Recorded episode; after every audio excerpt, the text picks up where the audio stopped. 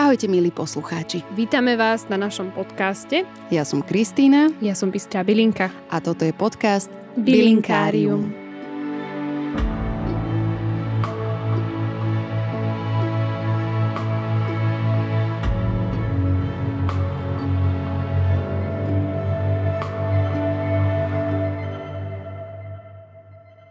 Tešíme sa, že našim dnešným hostom je Miriam Kalisová. Obľúbená moderátorka sama seba považuje predovšetkým za mamu a zakladateľku ženskej komunity Červený stan. Okrem univerzitného štúdia sociológie absolvovala kurz pre Duli. Je teda pôrodnou asistentkou v zácviku. Aktuálne študuje na ďalšej vysokej škole jej srdcovku psychológiu. Okrem čítania odbornej literatúry sa vo voľnom čase venuje pečeniu, bylinkárčeniu a neustále niečo tvorí a majstruje. V tejto epizóde sa dozviete aj o jej obľúbenej bylinke, ktorou je myší chvost.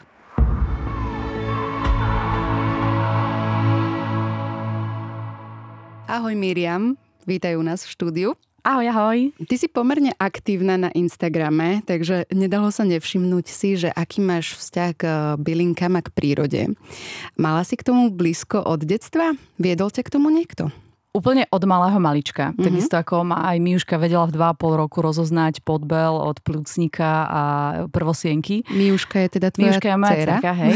Uvedeme. A a moja mamina ma vlastne od malička k tomu viedla, lebo vždy, keď sme išli na nejakú buď stanovačku alebo s karavanom na ryby, tak mm-hmm. ocino nahadzoval údice a my s maminou sme išli nazbierať bylinky, čo bolo kde na okolí a urobili sme čaj a môj otec to mal vždy veľmi rád, že je ten taký ten zelený kvetinkový čajík. Tak to sme sa vždy tešili potom na jar, keď už znovu sme mohli chodiť takto a robiť si taký čerstvý, čerstvý čaj. Takže áno, poznám byliniek. Vás myslím, že väčšinu takých tých slovenských bežných áno, uh-huh. ale zase do, nejakého, do nejakých detailov alebo do nejakej hĺbky, čo sa tých byliniek nejde. My to máme tak aj s hubami. Proste zbierame to, čo poznáme a to, čo nepoznáme, nechávame tam. Jasné. Takže také a teda bylinky. pretrvalo to u teba doteraz, že chodíš zbierať priamo do prírody. Alebo si aj pestuješ doma? Ja som videla, že ty máš taký balkón pomerne rozrastený. Áno, vieš čo, pestovala som si, ale teraz sme si zobrali šteniatko a moje šteniatko mi proste malo pocit, že potrebuje poprezádzať všetky bylinky, tak e, to tam úplne vykapalo. Mm. Takže, ale, ale väčšinu mám takých e, zozbieraných. Lebo vieš, tak ume tú medovku a takéto veci, tak to ti prežije úplne všetko, takže to nie je problém pestovať v kochliku. Ale mám radšej čaje také, čo sú z takých tých divokých rastlín, čo sa vlastne ani moc nepestujú doma. Mm-hmm. Jasné. A ty si z toho vyrábaš nejaké veci však? Že nejaké mm-hmm. mastičkové záležitosti? Vieš čo, skúšala som aj tinktúry vyrábať, mm-hmm. lebo som si kúpila takú knihu a som si to tam všetko študovala, ale zistila som, že toto nie je moja cesta, že to ma až tak nebavilo ale veľmi ma baví robiť uh, tie bylinkové maste. Uh-huh. A mhm. mám také dve najobľúbenejšie. Jedna je taká klbová a akože na klby, na šlachy, na krčové žily a podobne. Mm-hmm. Tam čo a, dávaš, akú bylinku prezrediš? Vieš čo, to je taká zmes veľa byliniek. Že napríklad tam ide... Tajný recept, rozumiem. A vieš čo, ani nie je tajný, ja som nemám s tým problém ho aj babám povedať na Instagrame, čiže len, že im sa to nechce zbierať a robiť, vieš. Mm-hmm. čiže ani nie je nejaký tajný, len tie pomery sú také, že, že ja si vždy mám nejaký taký zámer, že chcela by som nás urobiť mastičku napríklad na klby a na šlachy a na takéto veci a idem, začnem zbierať všeli čo, čo mi napadne, tak intuitívne. A potom si sadnem ku knihám a k internetu a začnem si študovať teda, ktorá bylinka, že či tam sú naozaj aj tie účinky uh-huh. a sú napríklad aj myši chvostík, alebo aj fialky, alebo také tie malinké sirotky, tak oni sú tiež na dnu reumatické veci a takéto, čo som ani nevedela, len som z toho hovorila, že to bude fajn, tam pridej do toho kremiku, wow. ale samozrejme, že kostihoj, uh-huh, alebo repík, no proste kadečo. A takisto tá bylinková, teda tá napleť, tá bylinková, tak tam je uh, podľa toho, v akej sezóne to zbieram, pretože keď e, sú tie, neviem, ako sa volá, také tie papulky, tie pištek sa to tuším pištek, volá, vieš, pištek, mm-hmm. tak ten takisto aj fialky a takisto proste ľubovník bodkovaný napríklad, ten je tiež veľmi fajn na pokožku. Áno. No a ja to vždy tak si nejak tak e, namiešam, čiže nemám moc rada nejakú ustalenú formu receptúry, lebo nie vždycky mám e, náladu v tom konkrétnom mesiaci, keď rastie zrovna toto zloženie tých byliniek, čiže mi nerobí problém urobiť tú masť úplne inú. Improvizuješ. Ale improvizujem mm-hmm. a mám to veľmi rada. Mám dokonca asi 40-ročný vosk včelí od môjho wow. pradetka, čo sme úplne oh. náhodou našli na, na povali mm-hmm. a mhm. je úplne krásne voňavý, len je strašne tmavý, on je úplne až taký tmavohnedý, brutálne wow, tmavý. Wow, to som v živote nevidela, takýto no, no, no. starý. A z neho vlastne dávam do tých mastičiek vždycky len tak akože trošku, tak za čajovú lyžičku, lebo si ho šetrím, lebo to je taký kúsok, možno 20 x 20 cm, možno už ani nie. Mm-hmm. Čiže používam kvalitný vosk tu na od slovenských včelárov, čo mám od nich a potom do toho dávam vždycky ako keby takú iba informáciu, že, že proste kedysi pred 40 rokmi môj detko mal včely a staral sa o ne a to ja si ho úplne pamätám ako dieťa, ako vždycky po zime, lebo vtedy neboli také technológie, aké sú teraz, že tam kadejak vedia merať nejakými prístrojmi tie mm-hmm. včelie úly, hej, že ako to tam funguje v zime. A on vždycky na jar, to bolo pamätám si doteraz jednu takú fotku, kde, kde detko otváral tie úle a teda zomreli mu asi tri včelstva a jedno jediné prežilo a on má doteraz fotku tam s tým rámikom a tam tými včelami a pomaly slzy v očiach, že aspoň teda jedno mu prežilo. Tak to bola taká krutá nejaká zima, lebo to sa mm. väčšinou nestáva týmto dlhoročným včelarom, ale proste niečo sa vtedy udialo, ale ten jeden aspoň bol, ten posledný. Tak ja si takéto momenty pamätám, alebo ako sme mu, ako on prikrmoval tie včielky, v zime tou cukrovou vodou. To tam mm-hmm. lieval, mal na to špeciálnu žufanku, ktorá doteraz existuje. Tá žufanka, keď ten pradeduško aj deduško už teda nežijú. A doteraz si pamätám chuť tej teplej cukrovej vody, ktorú sme tam chodili mu piť tajne, keď on si to zarobil. Takže vlastne v tom kréve je aj takáto spomienka, mm, teda v tom mojom. To je krásne, hej, že... to je no, krásne. No. Tak to musí byť hyperliečivé a musí to aj voňať u teba doma, lebo ja som si teda všimla ako každý, kto ťa pozoruje, že ty veľmi rada varíš ano. a zakomponovávaš aj do tvojich receptov nejaké bylinky. Vieš čo, práve že vôbec nie.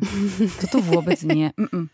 Neviem, je to také inak veľmi zvláštne. Vieš čo, používam majoránku, mm-hmm. tu mám rada, bobkový list, Klasika. Klasika, ale pre mňa je bylinková sféra čajová sféra, mm-hmm. alebo táto mastičková alebo proste keď má niekto nejakú ránu, že sa urobí nejaký extra silný uh, odvar z repiku a že sa to tam vlastne mm-hmm. tým čistí a podobne. A to vedia kamošky, že keď majú, teraz nedávno kamarátka spadla z bicykla a doškrela si nohu, a mi volala, Miri, máš repík? Že, lebo boli, že kým pôjde akože do lekárne, že si kúpi, tak som jej donesla, lebo tak mala som repík, tak všetci mm, vedia, že prvá mám. pomoc. že prvá pomoc. Ale hej, mňa to až tak šokuje a prekvapuje, ako keď niekto si tieto moje mastičky skúsi, že to im to fakt funguje, mm. vieš, lebo to je, ja si myslím, že bylinky nie sú o tom, že že a teraz mi bylinka ukáže, ako ty funguješ, ale tam musí byť tá vzájomná dôvera. Že ten človek musí dôverovať, že, že mm-hmm. to, čo ide vypiť, napríklad v tom čaji, alebo to, čo ide na seba natrieť. Ja som dnes akurát môjho frajera zachránila odvarom z paliny, pretože ho bolelo brucho. Je ti už lepšie? tiež tomu dôveroval a tiež to teda má účinok, hej, pokiaľ človek to vypije s chuťou a s tým, že, že verí v to, že to má liečiť. A hlavne ide aj o to, že aj v akom prostredí vyrastáš lebo my naozaj sme vyrastali celá rodina v tom, že tieto veci fungujú a že, že idú. Napríklad môj ocino pred nejakými 5-6 rokmi tak začal mať veľké problémy s tlakom, že mal vysoký tlak a bol stále taký unavený a išiel teda k lekárovi a a mu uh, predpísali XY množstvo liekov, ktoré vraj bude brať do konca života. Mm-hmm. Tak, lenže mu tie lieky nerobili moc dobre a moja mamina niekde našla na internete zhlohu tinktúru. Mm-hmm No a hovorili si, že však veď vyskúšame to, lebo on ešte nebol taký, že zabehnutý niekoľko rokov v nejakých liekoch. Hej? Čiže on si povedal, že OK, tieto lieky mi nerobia dobre, idem vyskúšať toto a on už je 6 rokov bez liekov úplne. Mm. Ale trikrát denne má nastavený budík v telefóne, trikrát denne si kvapka, neviem koľko kvapek. Ja nechcem dávať žiaden návod ani nič, to je proste vyslovene to subjektívna záležitosť. Hej. hej. Mm. Čiže on trikrát denne mu vždycky zazvoní budík a on a kvapky, už aj Miuška, keď počuje, že detkovi zvoní telefón a je niekde v záhrade alebo v sade, tak uteká za ním, že deduško, kvapky. Mm, to je to, že v tých bylinkách treba byť naozaj dôsledný tak. a pravidelne a dlhodobo, že tak. vtedy to má zmysel. Takže oni sa už mm. tešia, keď zakvitne hloch, lebo majú tam, mm. tam u seba, alebo myslím, že to robia aj s kvetou, aj s pučikou. Mm-hmm, mm-hmm. Takže, takže to mám iné vždycky. To také veľké flaše by bola vždycky na celý rok. To je super. No, takže ťuk, ťuk, ťuk, funguje to u mm. nás.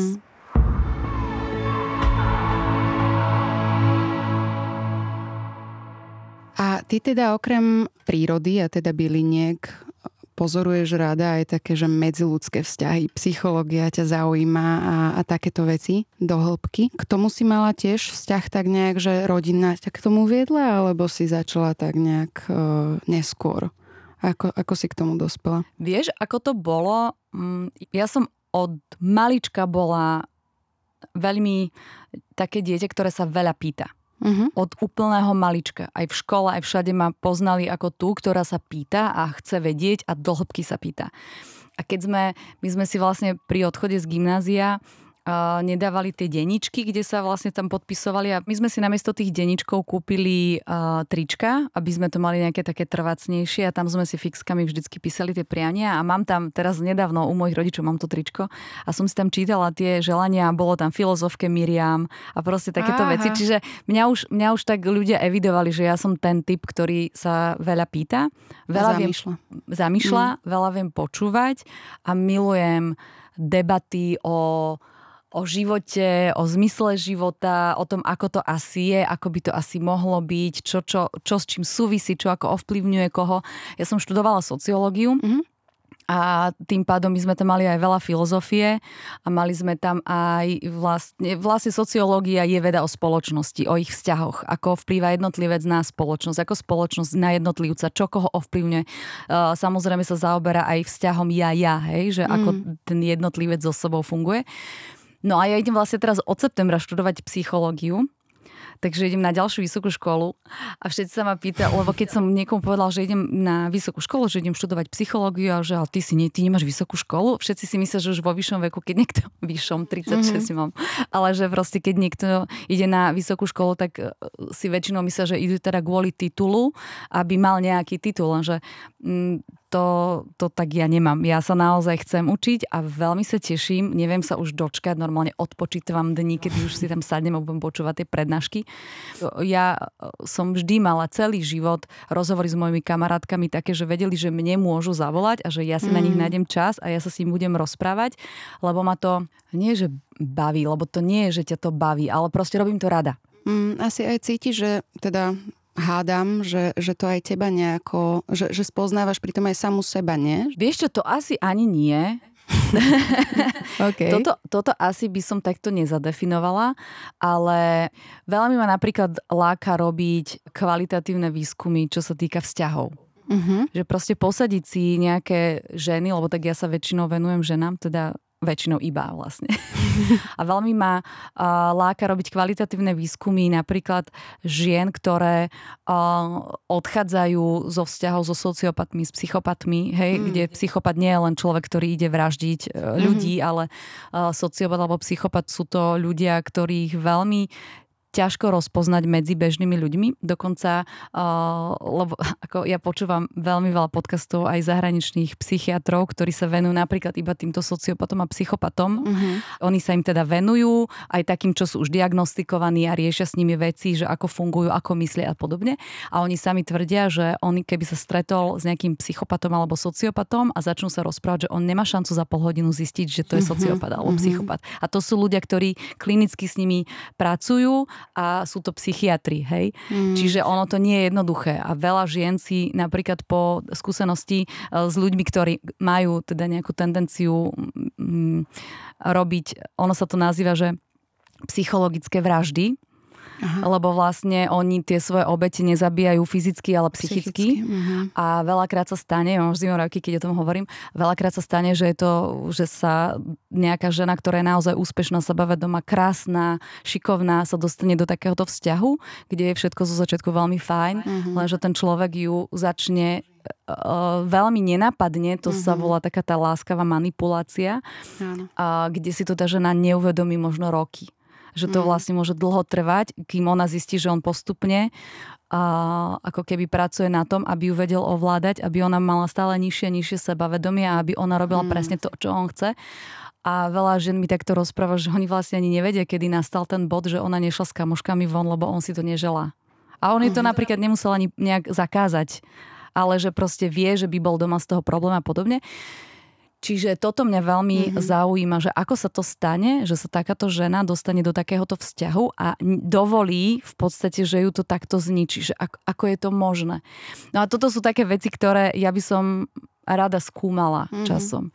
To je výborné, lebo je to, je to téma, ktorá určite treba, aby bola otváraná v spoločnosti, pretože sa o tom myslím, že nerozpráva tak veľmi do hĺbky verejne a možno na takej úrovni a tak často, ako by si to zaslúžila tá téma. Vieš čo, veľmi, veľmi málo sa o tom hovorí z toho dôvodu, že je to veľmi ťažko zistiteľné. Mm-hmm. Dokonca ako kým naozaj oni, to tí psychiatri, ktorí s nimi reálne pracujú, s týmito diagnostikovanými sociopatmi a psychopatmi, tak oni tvrdia, že bežný psycholog ani psychiatr nemá šancu ho odhaliť, Hej. lebo oni navonok pôsobia, oni sú vždy upravení, oni sú vždy krásni, oni sú vždy galantní a tej mm-hmm. žene väčšinou nikto neverí, čo sa deje doma. Áno, dokážu ovplyvniť aj jej okolie a jej blízkych priateľov. A ona tým, že už je tak psychicky rozložená časom a on povie, že ona je bláznivá, ona je taká a ona proste nemá, nemá žiadne dôkazy na to, aby ako dokázať, že to nie je pravda, čo on hovorí, lebo oni sú veľmi ako takí patologickí klamári. Mm-hmm. A veľmi často sa stane, že tá žena dostane nejaký ten psychický záchvat alebo hystériu alebo niečo podobné a potom všetci ju odsúdia, že áno, to je nejaká hysterka a on chudáčik, čo musí trpieť. Čiže toto je, a je to veľký paradox, lebo viem, že ani médiá sa do toho nepúšťajú, keď ich napríklad nejaká takáto žena osloví, že chce mm-hmm. pomôcť, lebo tam je to stále tvrdenie proti tvrdeniu a ťažko sa to dokazuje. Psychické týranie sa veľmi ťažko dokazuje a ľudia sa do toho radšej nepúšťajú. Mm.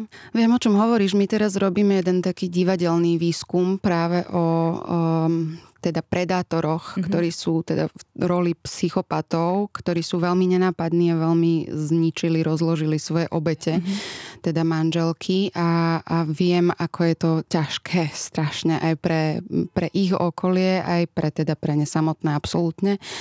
Rovnako ma to fascinuje. Ja poviem na záver niečo, čo to akože odľahčí celé, ano. hej?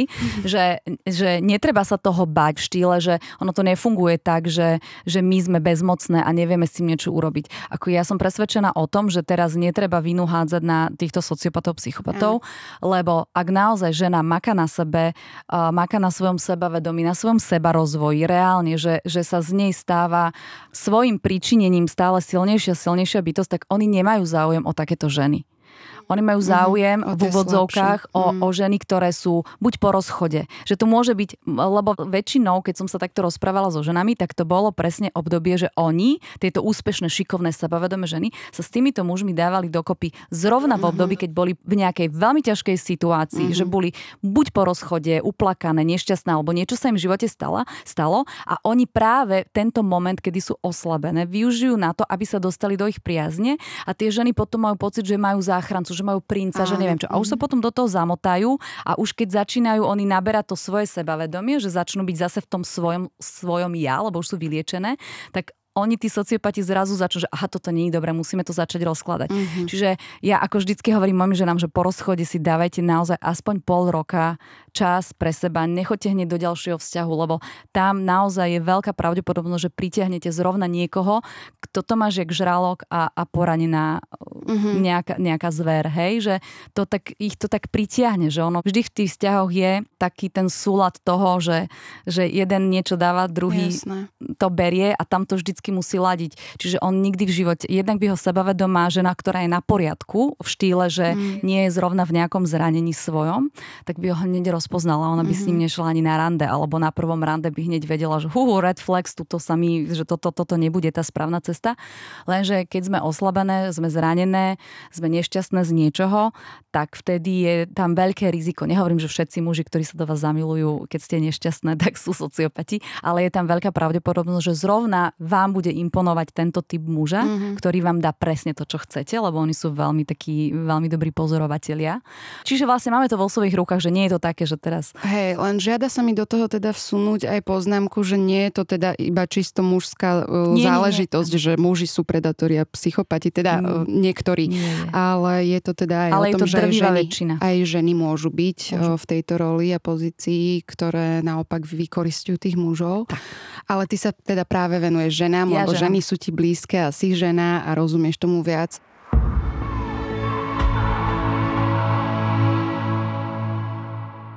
Toto bol asi aj podnet, prečo si založila tú Instagramovú komunitku Červený stan. Alebo ako, ako to vzniklo? Vieš čo, mm, ono to bolo tak, že ja už som možno, že 2-3 roky premyšľala nad tým, že by som chcela urobiť nejaký taký priestor pre ženy, uh, ktoré potrebujú objať. Mm. Alebo ktoré chcú objatie dať iným ženám, ktoré ho potrebujú. Čiže to nie je len o tom, že, že teda tam prídu nejaké ženy, ktoré zrovna niečo riešia, ale sú tam aj ženy, ktoré sú... Lebo vieš, ono, my by sme ako ženy mali uh, spolupracovať mm-hmm. a mne sa to, táto myšlienka veľmi páči, že poďme sa navzájom podporiť, kto čo potrebuje, to si vezme, alebo to, to daruje, hej.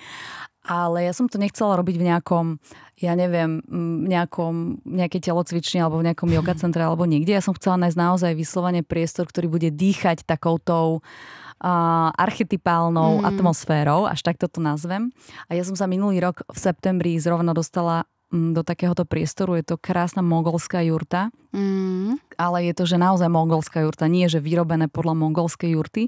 Tam nie je jediný klinec, tam dokonca tie spoje sú spájané uh, šlachami zvierat. Čiže to je naozaj okay. originál, veľmi, veľmi stará, ručne malovaná jurta dovezená proste. Čiže to som mala úplne že také šťastie a som sa tam ocitla úplne takoutou náhodou, že ma proste tam kamarátka zobrala, že kamoška ide robiť ohník, že pod sem má ona zrazu na, na zahrade obrovskú jurtu. Ale keď, teda je to na Slovensku. Je to na Slovensku. Mm-hmm. A ja keď som tam vstúpila, a tak som si povedala, že tu je budeme robiť červené stany, mm-hmm. že to je jednoznačne, že toto je to miesto, na ktoré ja som čakala tie roky. Mm. A hovorím, že hneď začnem najbližší spln a oni hovoria, že ale spln je o 3 dní. A hovorím, že to nevadí. Proste to nevadí, keď tu budem mať sama sedieť, to nevadí, ja prídem, budem tu sedieť sama, ale proste začnem. začnem. Mm-hmm. To je vlastne to, o čom sme sa bavili cez prestávku, že máš niečo v hlave mm-hmm. a proste už keď, keď sa naučíš dokončovať veci, tak ten pocit je úžasný. A ja som si povedala, že keby som tam mala sama sedieť, tak tam budem každý spon sedieť a kto sa pridá, pridá, kto sa nepridá, je to úplne v poriadku. Mm-hmm. No ale vždycky sa pridali, takže bolo to super, ale potom prišla korona, tak sa to zatvorilo. No zatvorilo, že Aha. nemohli sme sa stretávať, Jasne. boli tie lockdowny a tak. No a mne napadlo, že je to veľká škoda to nechať tak, že idem to vyskúšať v online priestore s tým, že uvidíme, čo sa udeje. Hej, že nevedela som. Tak som vlastne založila Červený stan na Instagrame, kde je to od začiatku uzatvorená skupina, kde ja pridávam ženy, ktoré požiadajú, s tým, že to musí byť reálny profil, reálne meno, že nesmú to mm. byť nejaké také fejkové, pochybné profily. Mm a zatiaľ sa mi tam drží, e, do, e, darí držať harmóniu, že je to tam fakt super, aj tie živaky, čo tam robíme, tak sa nesú v takej krásnej atmosfére, že tam komunikujú navzájom tie baby. Mm, a fakt to bolo super. Uh-huh. A nevedela som sa už dočkať, kedy sa uvoľnia opatrenia, aby sme sa mohli zase začať stretávať, tak sme sa začali a teraz ideme dokonca na víkendový pobyt, tak sa akože oh. teším veľmi, no, no, no. Super. Takže sa to tak krásne rozbieha a mám pocit, že tá psychológia bude úplne ako také doladenie do toho celého, lebo ja veľmi rada čítam aj počúvam aj psychologické, psychiatrické literatúry, mám obľúbených psychiatrov, ešte to, to keď niekomu poviem. ale proste mám to je výborné. No, no, no. Ale mám rada týchto veľmi múdrych mužov. Inak väčšina sú to muži, čo je mm-hmm. veľmi zaujímavé a veľmi pekne rozprávajú a dávajú zmysel veľa veciam, ktoré ja som sa aj učila možno na etikoterapii a podobne, že, že, je, že to dáva taký ten pevný rámec, ako keby racionálny mužský, všetky tie veci, ktoré mm. ja už viem z iných zdrojov, tak sa tomu tak pekne dáva ten rámec. A toto ma vlastne motivovalo ísť na tú psychológiu, že ja dostanem odpovede na veľa, veľa otázok. Mm-hmm, Takže preto sa tam tak veľmi teším. A ten názov, čo si vybrala mm-hmm. pre tento stan, teda Červený stan, tak k tomu ťa inšpirovala tá známa knižka od uh, Anity aj, Áno, áno, určite áno. Aj ten film, neviem, že mm-hmm. či si videla. Nevidela, ale to oh, si mám to v zozname a bolo mi to odporúčané to, už to baví, nájdete to na internete, všetkých, ktoré nás počúvate. Volá sa to, buď to nájdete pod Red Tent, hmm. alebo Červený stan. Je to jednotka, dvojka. To by mala vidieť každá žena. Je to veľmi silný príbeh, veľmi krásny príbeh a vlastne ide o to, že, že tam v tom filme presne ako boli tí kočovníci, to je vlastne biblický príbeh, hmm. kde uh, všetci poznáme tých mužských predstaviteľov, ale tie ich ženy pozná málo kto a tento príbeh je vlastne o tých ženách, ako oni žili v tejto, mm-hmm. tejto dobe. Oni tam ako fungovali ako kočovníci, vždycky mali tie stany, kde oni potom pásli tie svoje zvieratá a podobne a tak sa, sa presúvali podľa toho, kde chceli byť.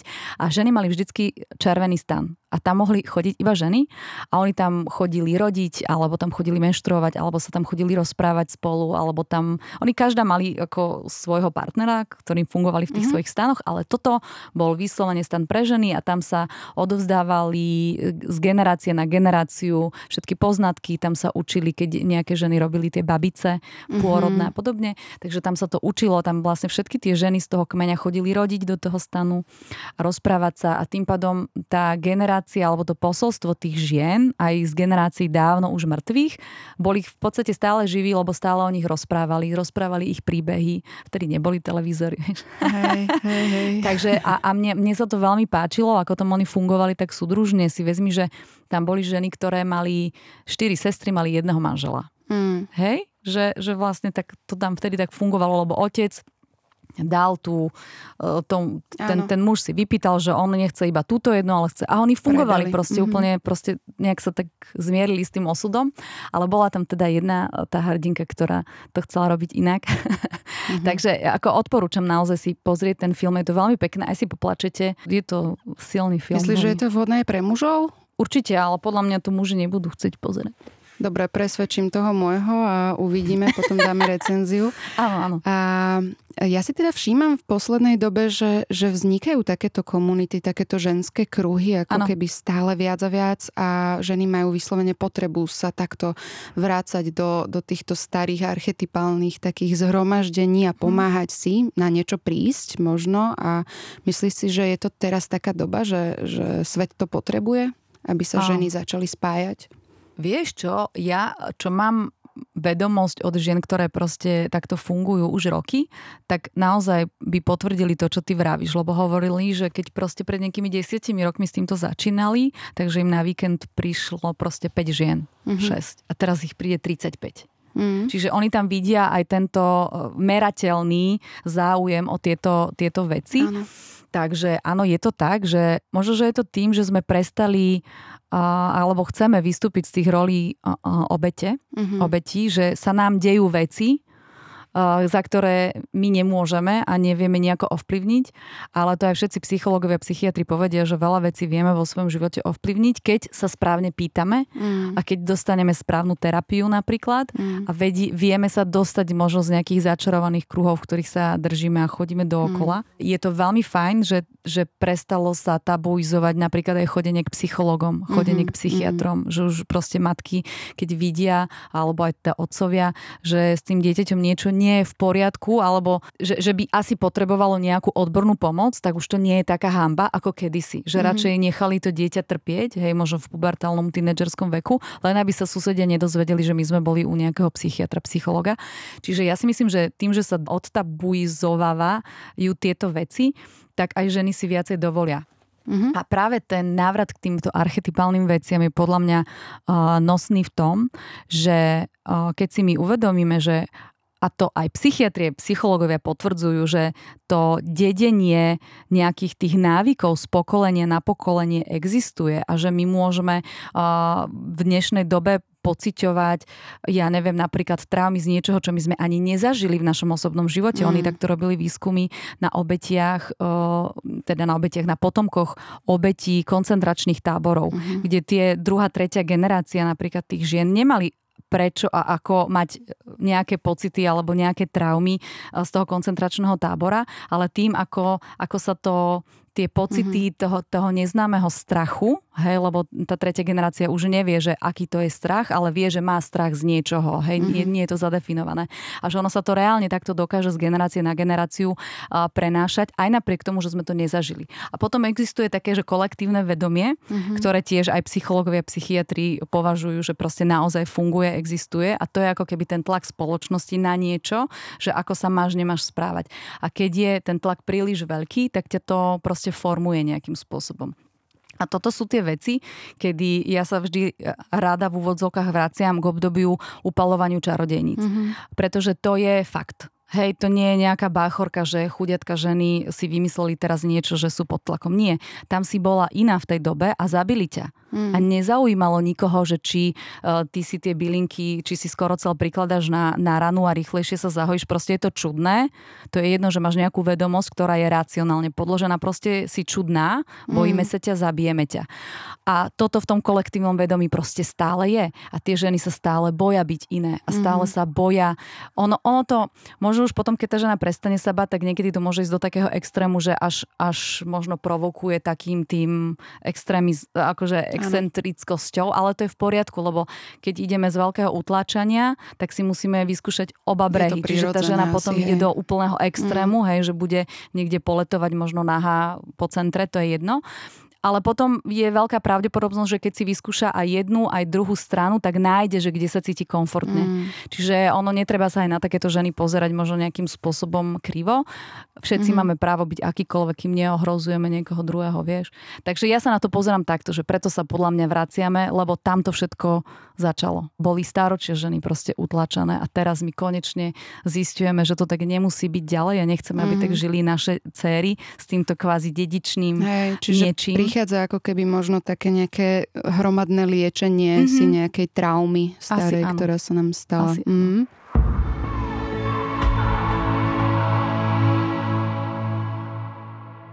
Teraz už rozumiem tomu, že prečo si sa rozhodla, alebo že čo ťa viedlo k tomu, že si sa vyškolila za profesionálnu dulu. Á, no.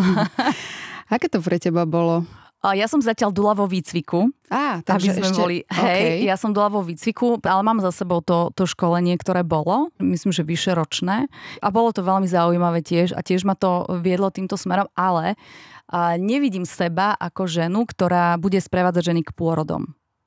Lebo Dobre. proste je to veľmi technicky náročné, lebo vlastne ty musíš byť dva týždne pred termínom, dva týždne po termíne, Pripravená. musíš byť mm-hmm. v mhm. pohotovosti, musíš byť v Bratislave, musíš byť Vieš, a to je, to je extrémne náročné. Toto viem, že nemôžem ja si dovoliť takéto obmedzenie môjho života, ale na druhej strane v, veľmi mi pomohlo toto vyškolenie sa, alebo ako by som to nazvala, k tomu, že keď má nejaká žena strach z pôrodu, tak viem aj za pomoci tej etikoterapie, z ktorej mám kúsok, aj z toho dulovania, aj proste všetkých tých vecí, ktoré, ktoré sa snažím nasávať z okolia mm. od múdrych ľudí, a, tak viem nejakým spôsobom upokojiť tú ženu mm-hmm. aby ten strach z toho pôrodu nemala. Lebo veľké gro celých komplikácií pri pôrodoch je, že žena je proste stiahnutá v strese a nespolupracuje sama so sebou. Nie s mm-hmm. lekármi. Hej, to je kapitola druhá. Ale, ale so sebou. Že proste tým, že sa bojí, tým, že je v strese, tým je celá proste stiahnutá a je proste v krči a tým pádom nemôže všetko plynulé mm-hmm. prechádzať tak, ako má. Čiže ja to skôr vidím takto a teda takto ja fungujem teraz, že keď mám proste niekoho, kto je teda žena tehotná a ma osloví s touto požiadavkou, že či by som ušla k pôrodu, tak poviem, že mne sa to technicky nedá zabezpečiť. Ale teda k niektorým uh, idem tak, že poviem, že ak ti nevadí, že tam možno nebudem, mm-hmm tak, tak OK, ale neviem ti zaručiť, že tam budem. Ale väčšinou o, to robíme tak, že nejakým spôsobom navigujeme toho ocinka, aby tam chcel byť pri tom pôrode, aby vedel, ako neuškodiť, mm. ako, ako sa tam správať, ako byť mamine podporou aj počas tehotenstva, aj po pôrode.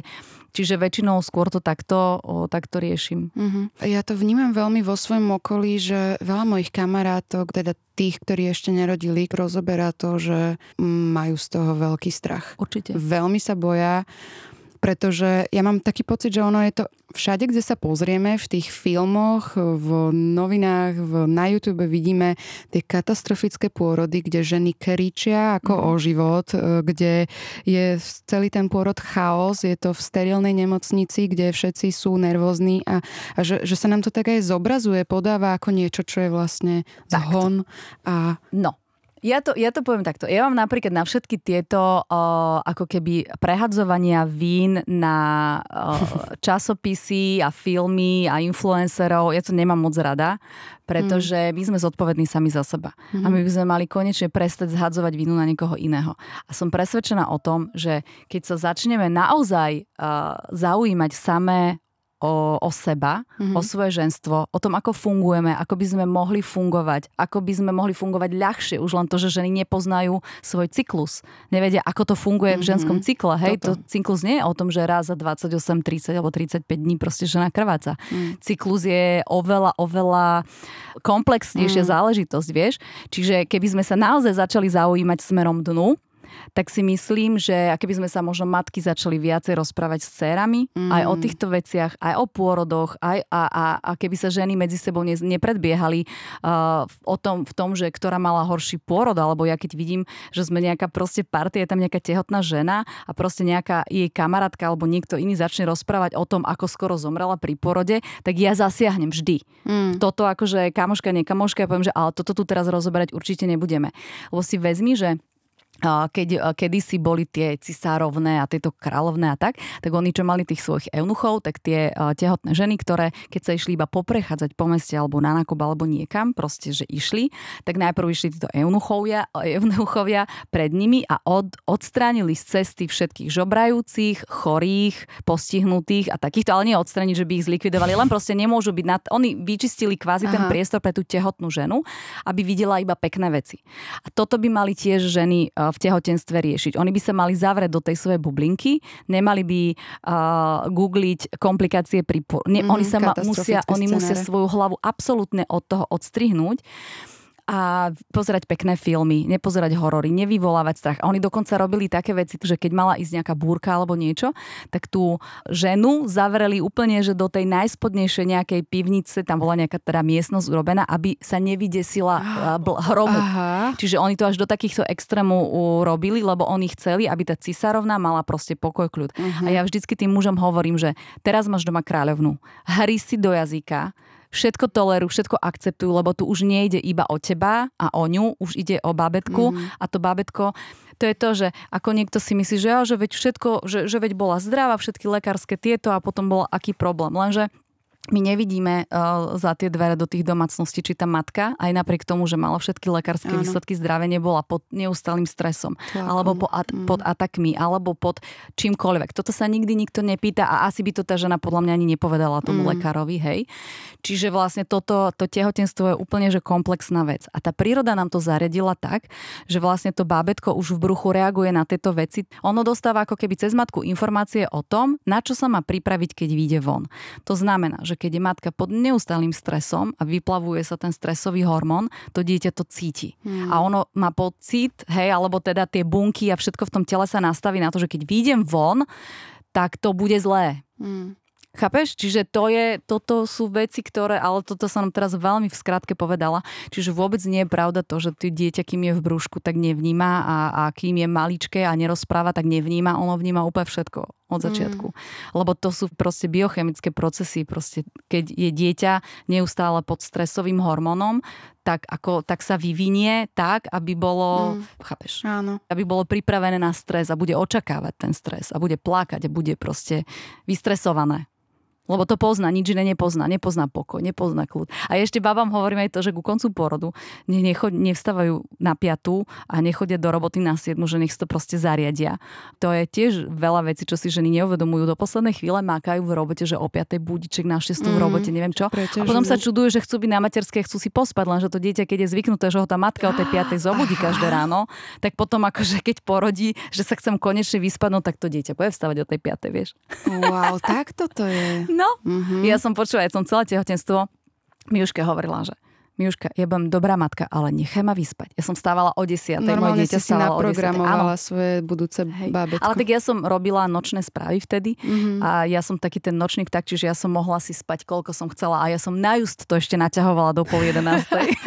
Super. že aby som proste ju náhodou nezabudila. Čiže a tak to aj bolo, že ale to je, hovorím, toto je osobná skúsenosť, ale ja si myslím, že to tak akože môže fungovať, lebo veľa kamošiek, čo sa stiažovalo na to, že to dieťa príliš skoro stáva. Keď som sa spýtala, že kedy si vstávala posledné mesiace tehotenstva do roboty, tak povedal, že ups, Vieš, že to tam mhm, ako ten, mhm. ten súvis je, ale nie je to žiaden potvrdený nejaký, to je len akože z môjho okolia zisťovaná záležitosť. ale mne sa toto páči, mohla by si nám dať teraz možno ešte nejaký taký súbor rád pre budúce rodičky, mamičky a tak ďalej, že čo musia vyhnúť a na čo sa zamerať práve. Ja by som hlavne tým oteckom Oteckom, no mm-hmm. jasné. Zahrňme Nech sú proste oteckou. tolerantní, nech proste tam vidia vždy tú svoju kráľovnu a odstraňujú tým ženám prekažky z cesty, lebo vieš, veľa žien teraz dlho pracuje. Je to logické, že pracujú akože do, do toho vyššieho štádia tehotenstva. Ja nikoho nejdem za toto ani haniť, ani nič, ale myslím si, že by si zaslúžili tie ženy, keďže si nemôžu veľakrát dovoliť zostať od 3. 4. mesiaca doma mm. a užívať si to tehotenstvo v štýle, že aha, čo dneska budem robiť a idem sa rozmaznávať, ale fakt, že musia makať a majú možno, že nejaké ďalšie deti, tak ja si myslím, že tu je hlavná úloha, že nie, čo by mali ženy robiť, ale muži. Mm. A ani nie, že by to žena mala vyžadovať od nich, lebo veľakrát to žena od nich nebude vyžadovať, lebo bude mať pocit, že to zvládne.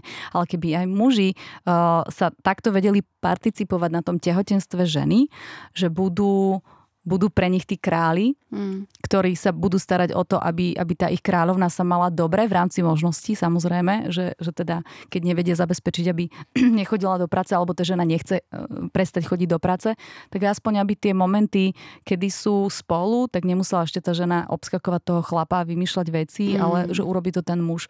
Ako ja si myslím, že aspoň tých 9 mesiacov a potom možno, že nejaký ten rok, keď sa to dieťatko narodí, si to tá žena zaslúži, že by sa tie role úplne otočili tej, z tej starostlivosti. Mm. Vieš, to by bolo také pekné. Čiže ja by som skôr takto akože mužom. Lebo vieš, darmo bude žene hovoriť, že musíš zostať pokojná, keď proste doma prežíva Jasné. peklo. Vieš?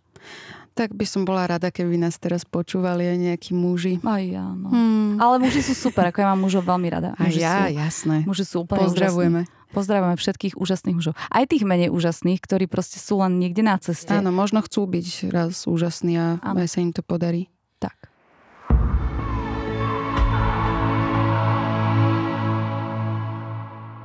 Ešte sa vráťme k tej našej spomínanej bylinke. Už si to tu naznačila, ano. Že, že používaš aj myši chvostík, mm-hmm. alebo teda, že máš k nej nejaký vzťah k rebríčku obyčajnému. Vieš, čo sa mne páči na myšom chvostíku? Presne, že rebríček obyčajný, že on má mužský názov. Mm-hmm. Je to muž a ešte vlastne keď uh, rastie, tak je to taký muž, keď ano. ho uvidíš hej, hej, na, hej. tej lúke. A mne sa veľmi na ňom páči to, že on paradoxne pomáha ženám. Mm. Že je to muž, o ktorého sa tá žena môže v tých svojich problematických momentoch oprieť a ktorý jej pomôže. A ja sa na rebríček pozerám takto, lebo on je, on je aj na ženské problémy, na nepravidelnú menštruáciu, alebo keď má žena nejaké mykozy alebo veci, tak sa dá použiť ako sedací kúpel. A ešte sa mi na ňom veľmi páči to, že tak ako muž, pravý muž, hej, hovorím o, o pravých mužoch, hovorím teraz nie o chlapcoch a nedospelých a tak ďalej, hovorím o mužoch, ako mužský princíp, akože kvalitný muž. Áno. Čiže rebríček je pre mňa kvalitný muž.